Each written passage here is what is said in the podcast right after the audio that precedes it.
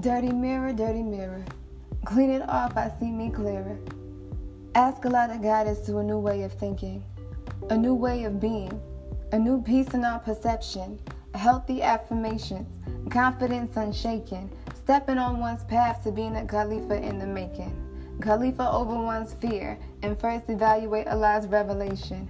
Ask Allah for guidance and to shower us with angels all around. Khalifa over our old thought pattern that is past its expiration date.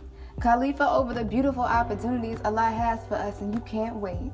But you will practice patience and patiently persevere, holding on to the rope of Allah, making this present moment more and more clear. Releasing what's toxic, releasing the fear. Instead, First, evaluate Allah's revelation, trusting our Creator to our beautiful destination.